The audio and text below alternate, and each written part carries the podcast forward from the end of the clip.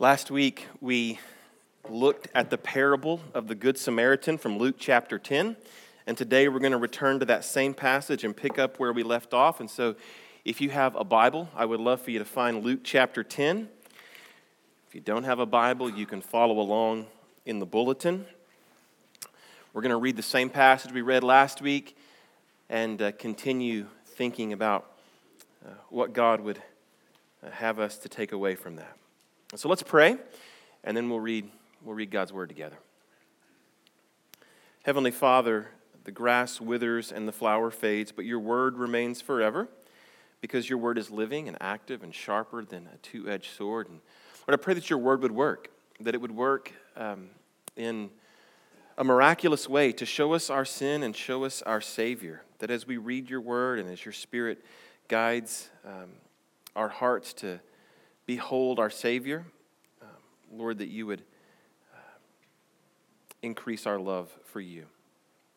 And so do that work that only you can do, we pray in Jesus' name. Amen. All right, so Luke chapter 10, we'll begin in verse 25 and we'll read through verse 37.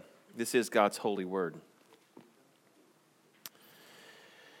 And behold, a lawyer stood up to put Jesus to the test, saying, Teacher, what shall I do to inherit eternal life? He said to him, What is written in the law? How do you read it? And he answered, You shall love the Lord your God with all your heart, with all your soul, with all your strength, with all your mind, and your neighbor as yourself. And he said to him, You have answered correctly. Do this, and you will live. But he, desiring to justify himself, said to Jesus, and who is my neighbor?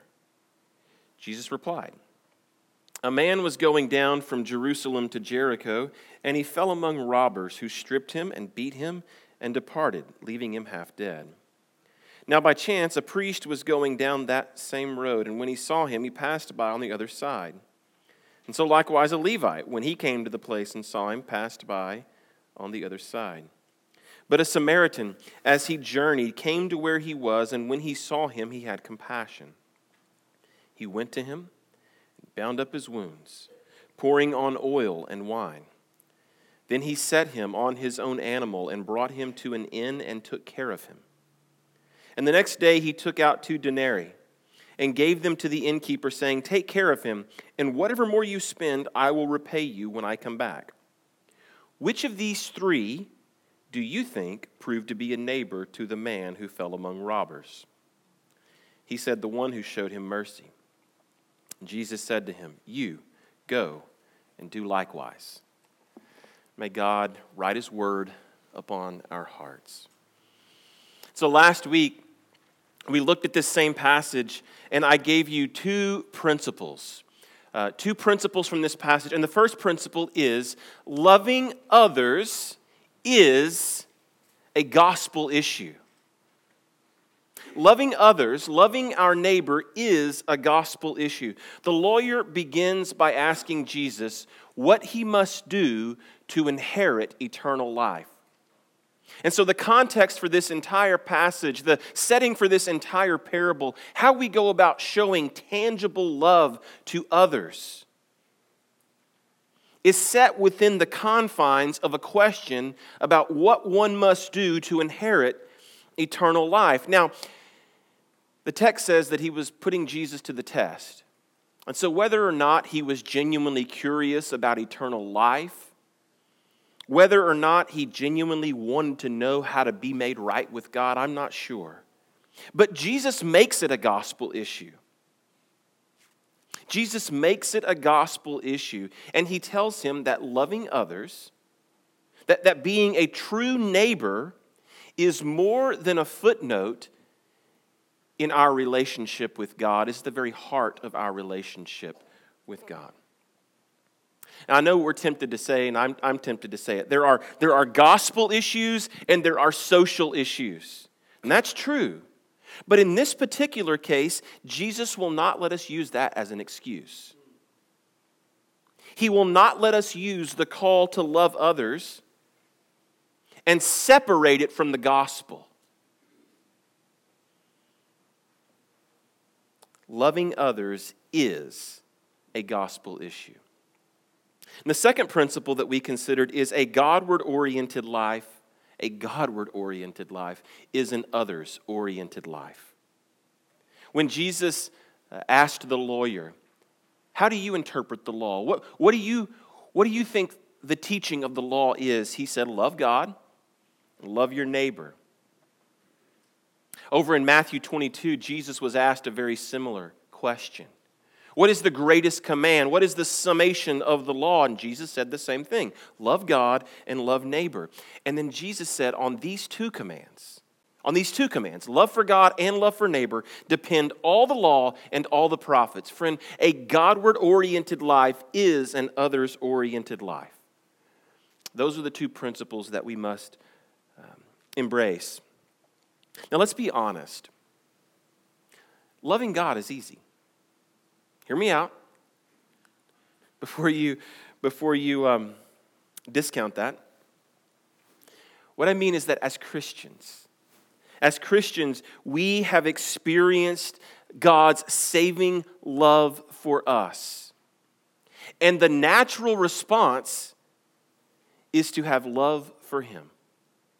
John tells us this in 1 John that, that we love God because of His first love for us. It is the natural response to one who has been loved this way to return love. God's love is overwhelming, it's irresistible, and so it, isn't difficult to love God.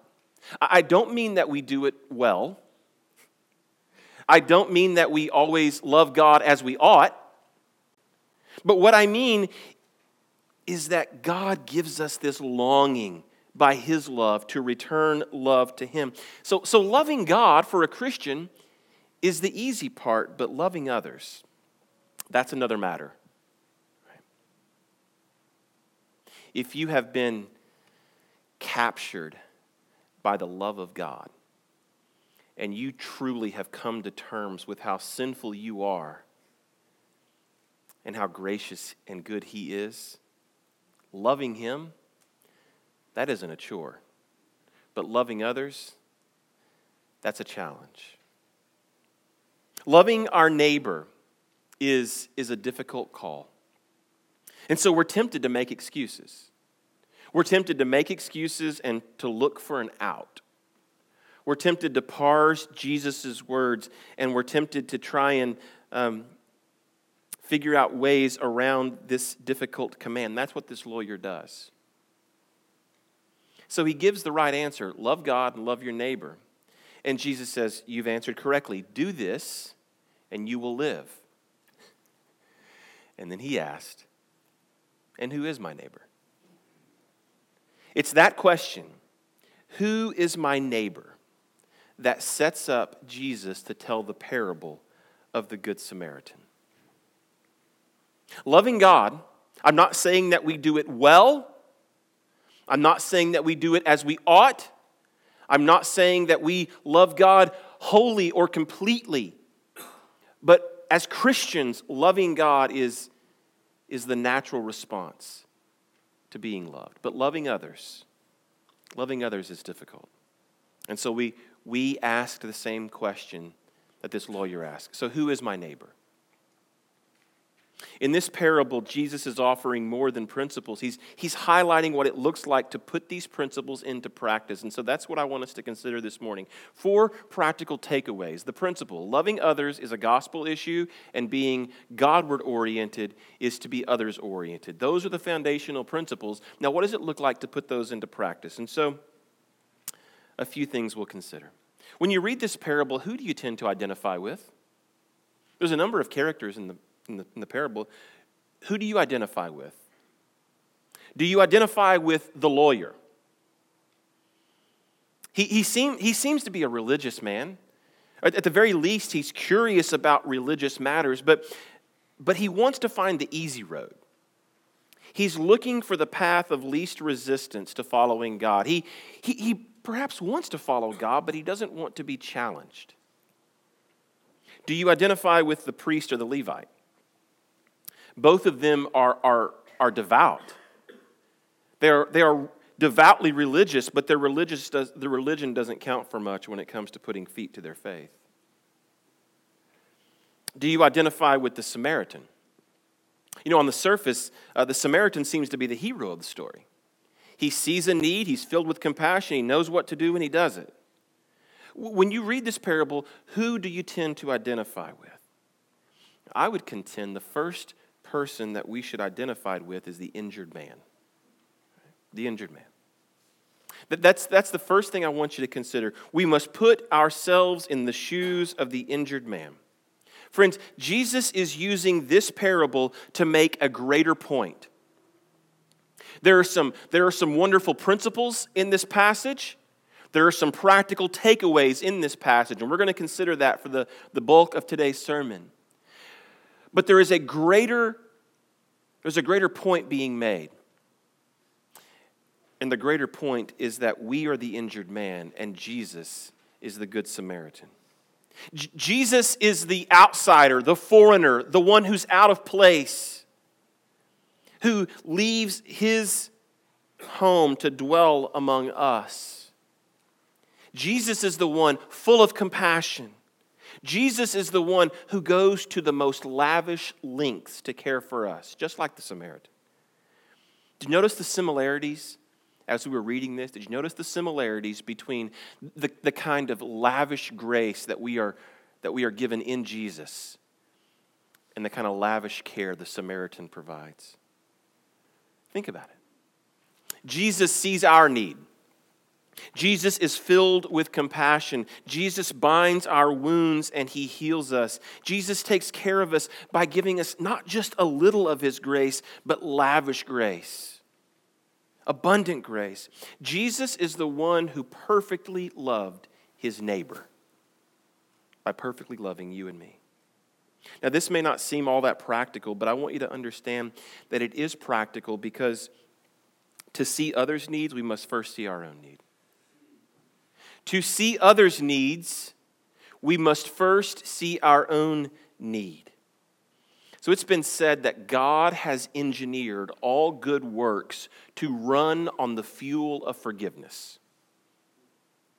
That God has engineered and crafted our good works to run on the fuel of forgiveness. And so we must put ourselves in the shoes of this injured man, understanding what Christ has done for us.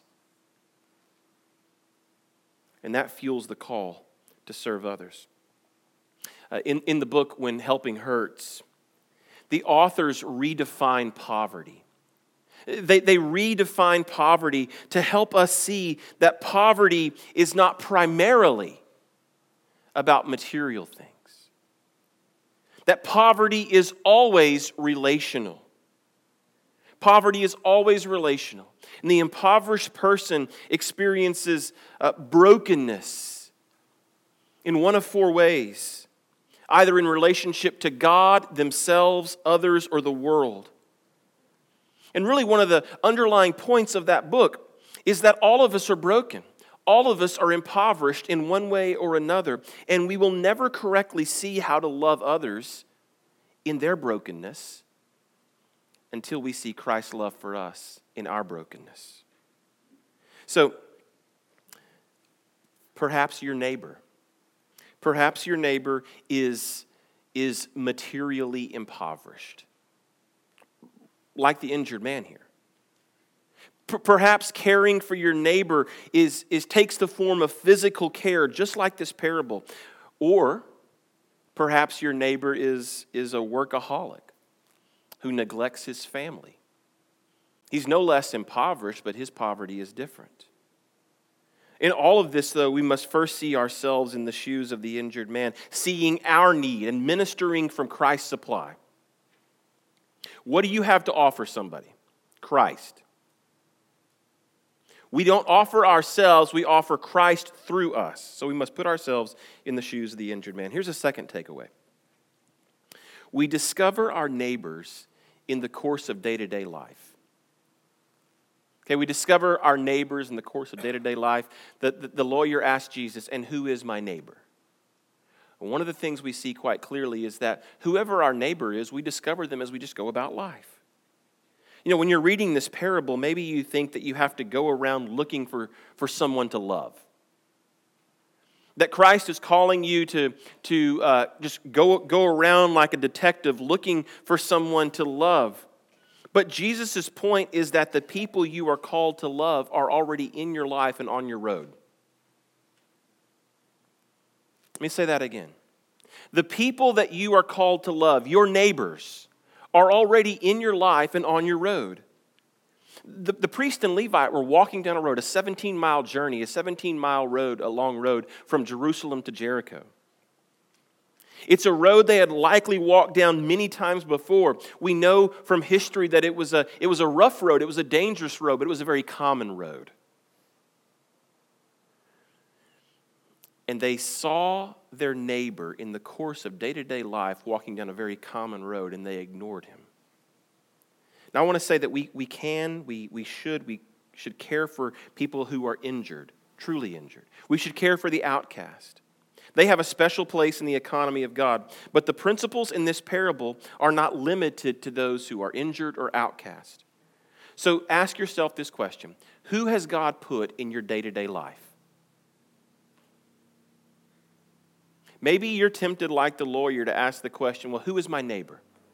I know that I'm called to love others, but who am I called to love? Well, ask yourself this question Who's in your life? Who's in your life? Is it a literal neighbor that lives next door? A literal neighbor? Is it a coworker in the cubicle next to yours at the office?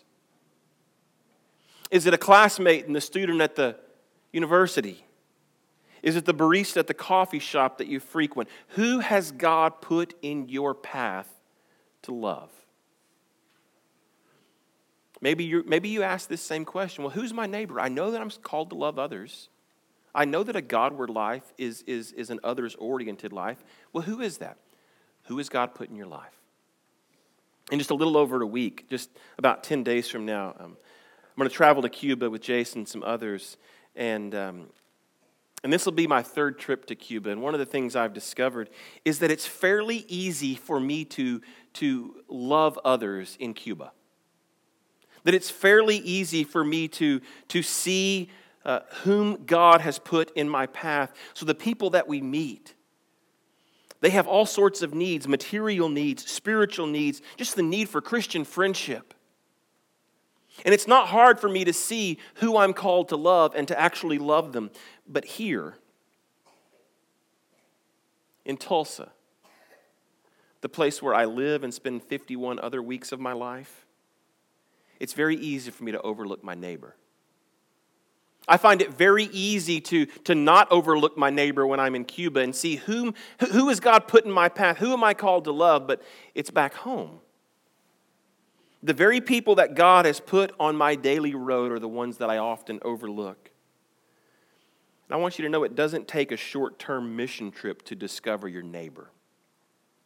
It doesn't take a short term mission trip to practice this command. Now, I think short term missions is wonderful. I would encourage each of you to go. Go to Honduras, go to Cuba, go to wherever else.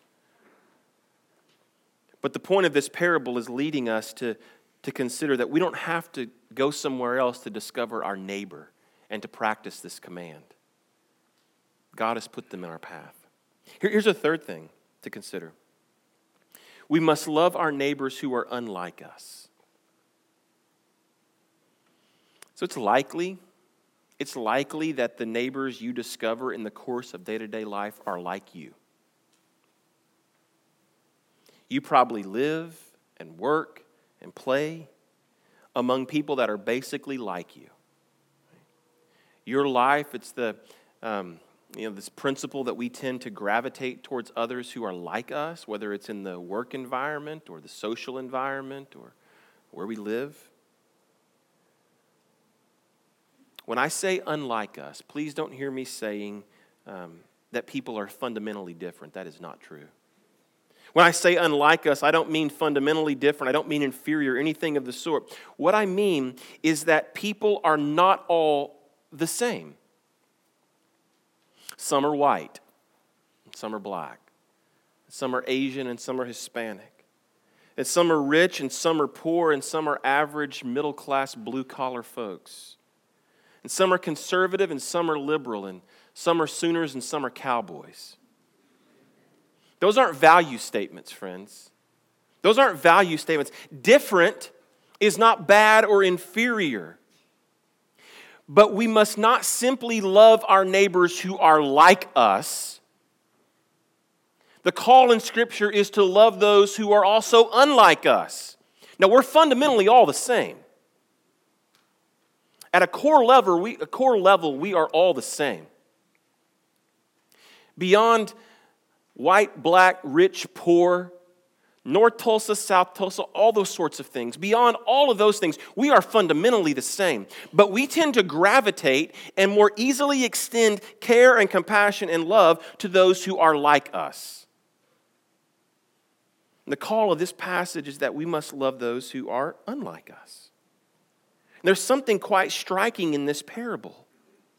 The Samaritan sees someone unlike him and sees him as a neighbor and loves him as such. So I want you to understand the, dy- the social dynamic at work in this parable. It's very easy to overlook. Jews and Samaritans did not get along. That's a massive understatement. Jews despised Samaritans. Samaritans took the Hebrew Pentateuch, the Hebrew version of Scripture, and twisted it and distorted it and developed their own laws and customs and worship based upon Hebrew laws and customs and worship. And so, they, so the Jews saw Samaritans as vile beings, and there was no love lost the other way either. In fact, one, one ancient Jewish writing that I came across said, He that eats the bread of a Samaritan is like one who eats the flesh of a swine. Now, that doesn't sound that bad at all to me, actually, because I happen to like the flesh of swine. But do you understand? Do you understand the shock factor here? That's a high insult. Do you understand the shock factor of using a Samaritan? Jesus deliberately used two honorable figures, the priest and the Levite, to illustrate a lack of love, a lack of neighborly interaction, and instead used the most unlikely figure. Now, why? Why did Jesus do that? One of the reasons is because we must not only love those who are like us, but those who are unlike us, even if our customs and culture and everything else thinks it's absurd. Michael Wilcock, he's a Bible scholar. He says, Imagine, imagine hearing this parable this way. It's, it's hard to sort of translate ourselves back 2,000 years ago into that setting, but imagine hearing this parable this way. A white colonialist fell among thieves, and a black freedom fighter came to his aid. That is what God requires of us. We must not only love those who are like us, those whom God has put in our day to day path, and, and, and likely the, the, the road you walk, and the places you play, and the job you have, and the neighborhood you live, a lot of people will be, at least, at least in external ways, like you. God has put them there, you must love them. But we must also love those who are unlike us. And again, that's not a value statement. It's not a, it's not a statement of superiority or inferiority. It means that we must see others and see beyond what's easy, uh, easy for us. If we only love others who are like us, then we're not loving our neighbor.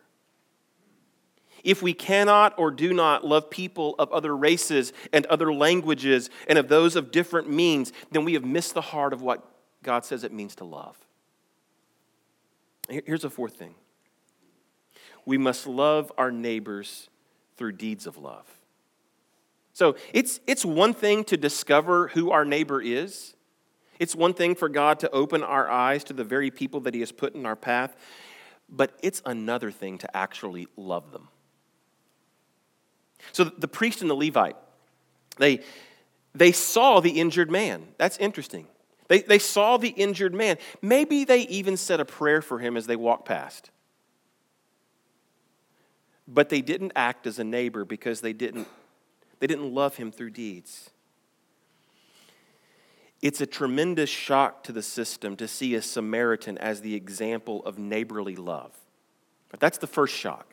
The first shock is these, these two religious insiders, these two devoutly religious people, the people who should have gone the extra mile, the priest and the Levite, see one like them and ignore him.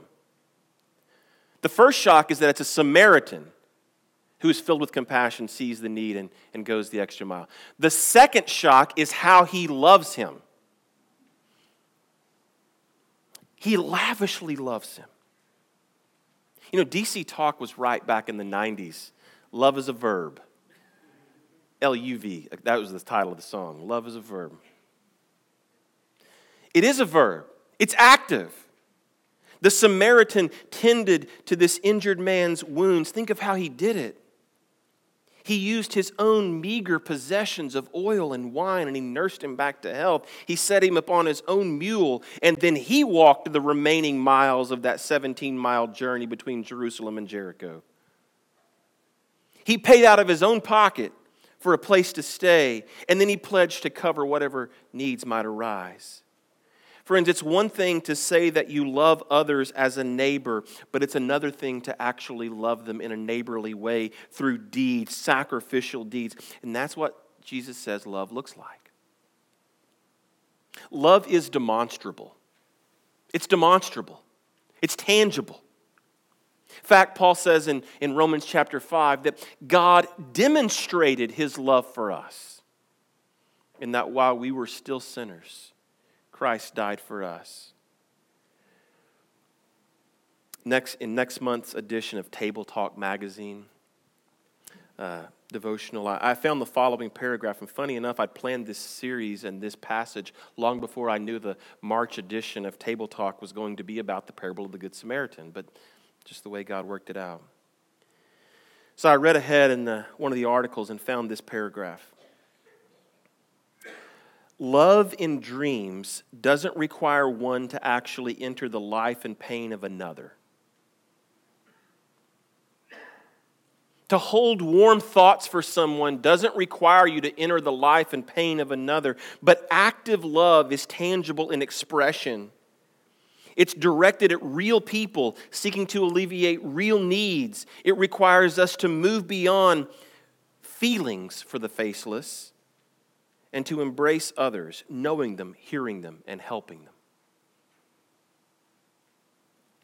Loving our neighbor requires that we actively move out and move to and put feet to our faith. Well, then, how do we do this? How do we actually do this? How do we love others actively indeed? And that's sort of like asking who the greatest baseball player is in history. There's a gazillion different answers, and many of them are valid. I don't know the answer. I know answers, but I don't know the answer for you. There, are, there is no single way. It's as varied as the people that God puts in our lives. How do you put this into practice? How do you love someone indeed? That's going to be as different as the people that God has put in your path and as different as we are. Maybe we love indeed in exactly the same way as the Samaritan in this parable. Maybe it looks just like this. Maybe we see someone in need, physically injured, materially impoverished, broken, on the street, out of luck, and we help them. Maybe that's what it looks like. Maybe we love others indeed by sensing that the, the barista at the coffee shop's having a rough morning and just tipping her a little extra that day to demonstrate care and compassion. Maybe we join hands with a person of another race or language and literally walk, literally walk with them as they struggle with inequity and injustice. Friends, to be others oriented, our eyes must be open, our hearts must be open, and our hands must open wide to demonstrate God's love. As we come to this meal, Again, this parable, there are some principles here, there are some practices here, there are some things that we can take away from it. But it points us to something greater. It points us to something greater. It points us to the person and work of Jesus who does all of this for us, and by his power and enablement, gives us the, the desire and the ability to love others. This meal points us to the, the body and blood of Christ, his body that was injured like this man, but also his blood that was poured out for our supply. It, it points us to Christ who saw our need, was filled with compassion, and gave everything of himself for us. And so as we come to this meal, we see our, our need, our longing, and we see Christ's supply we see what he has done for us. And so it's a gospel meal, but it's also a meal of strengthening, and empowering. How do you actually love others this way? How do you love others? It's not within you, it's only Christ working through you to see others as Christ sees them and to love them. And so let's pray as we come to the table. Father, uh, thank you that in this multi layered parable, we see so many dimensions of the gospel and what it means to put um, the gospel into practice uh, here on the ground. We see ourselves in the shoes of the injured man. Um, that we were broken and injured and needy, and, and no, one, no one could help us or would help us. But Christ came. And yes, he is like us, but he is, he is in other ways so unlike us. He's the outsider who sees us is filled with compassion and tends to us in lavish, abundant ways. God, not as a way of repaying you for that work, but as a way of responding to that, you have called us to love others. Do not just hold warm thoughts, Do not just say we love others, but to put feet to our faith, and put our hands to the plow, and to love others indeed the people that God has put in our path the neighbor next door, the man or woman in the cubicle, the classmate, a family member, to love others. But we'll never, we'll never have that desire or longing or even the strength to fulfill it apart from Christ. And so, would, would you work, Christ? Would you work right now through this, this uh, sacramental meal to strengthen us, equip us, and encourage us uh, for love? We pray in Jesus' name. Amen.